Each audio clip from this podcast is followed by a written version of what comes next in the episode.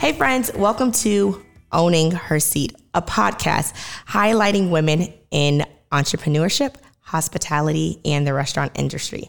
Today is going to be a little bit different because I do not have a guest star. I'm going to just share some tips that I've learned over the years from being an entrepreneur.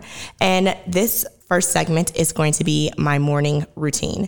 So, up until a few years ago, I really was running my day, but my day was kind of running me into the ground. So, I wanted to get a little bit more aligned and just take control of my day. And I realized that that could happen if I planned and woke up earlier. So, here are five tips of how I start my morning. First, I make sure to have my phone in the bathroom at night charging. So when I roll over and the first thing I do, I can't grab my phone. My alarm wakes up wakes me up and then I walk to the bathroom and get the phone. That way I'm out of the bed, I can start my day, I brush my teeth and wash my face. I do not turn on my phone until I'm in the car with my husband going to the gym. That way I'm not consumed by emails, text messages or Instagram. Number two, before I start my day, I always pray. I just love some clarity, a good conversation with God, and I meditate.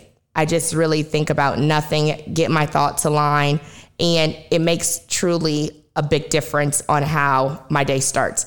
I've noticed if I don't go to the gym or if I don't meditate or if I don't pray, my day always feels a little bit off.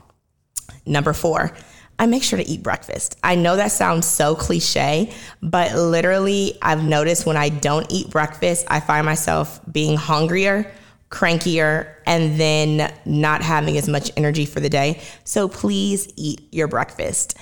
Last but certainly not least, I make sure to start my day with a grateful heart. Lots of times we have so many things going wrong in our life that we just really don't take a day to think about what we're grateful for what we have rather than what we don't have. And it makes a huge difference. Now, something I do to start my day that's done the night before is I lay my clothes out the night before. And I know that sounds so childish, but the biggest thing is when you wake up in the morning, the first thing is what am I going to wear? So I take at least 30 minutes the night before and lay out my clothes. That way I know what I'm wearing, I know where it's at, I can jump in a shower, do my face, and hit it this has been a game changer because that's what I spend majority of my time on trying to figure out what to wear. Okay, friends, just to recap, five ways to have a successful morning. Number 1, pray and meditate, have a conversation with God. Number 2, make sure you eat your breakfast. Number 3, do not get on your phone when you first wake up. Number 4, make sure you lay out your clothes the night before. And number five, have a grateful heart. Until next time, thank you.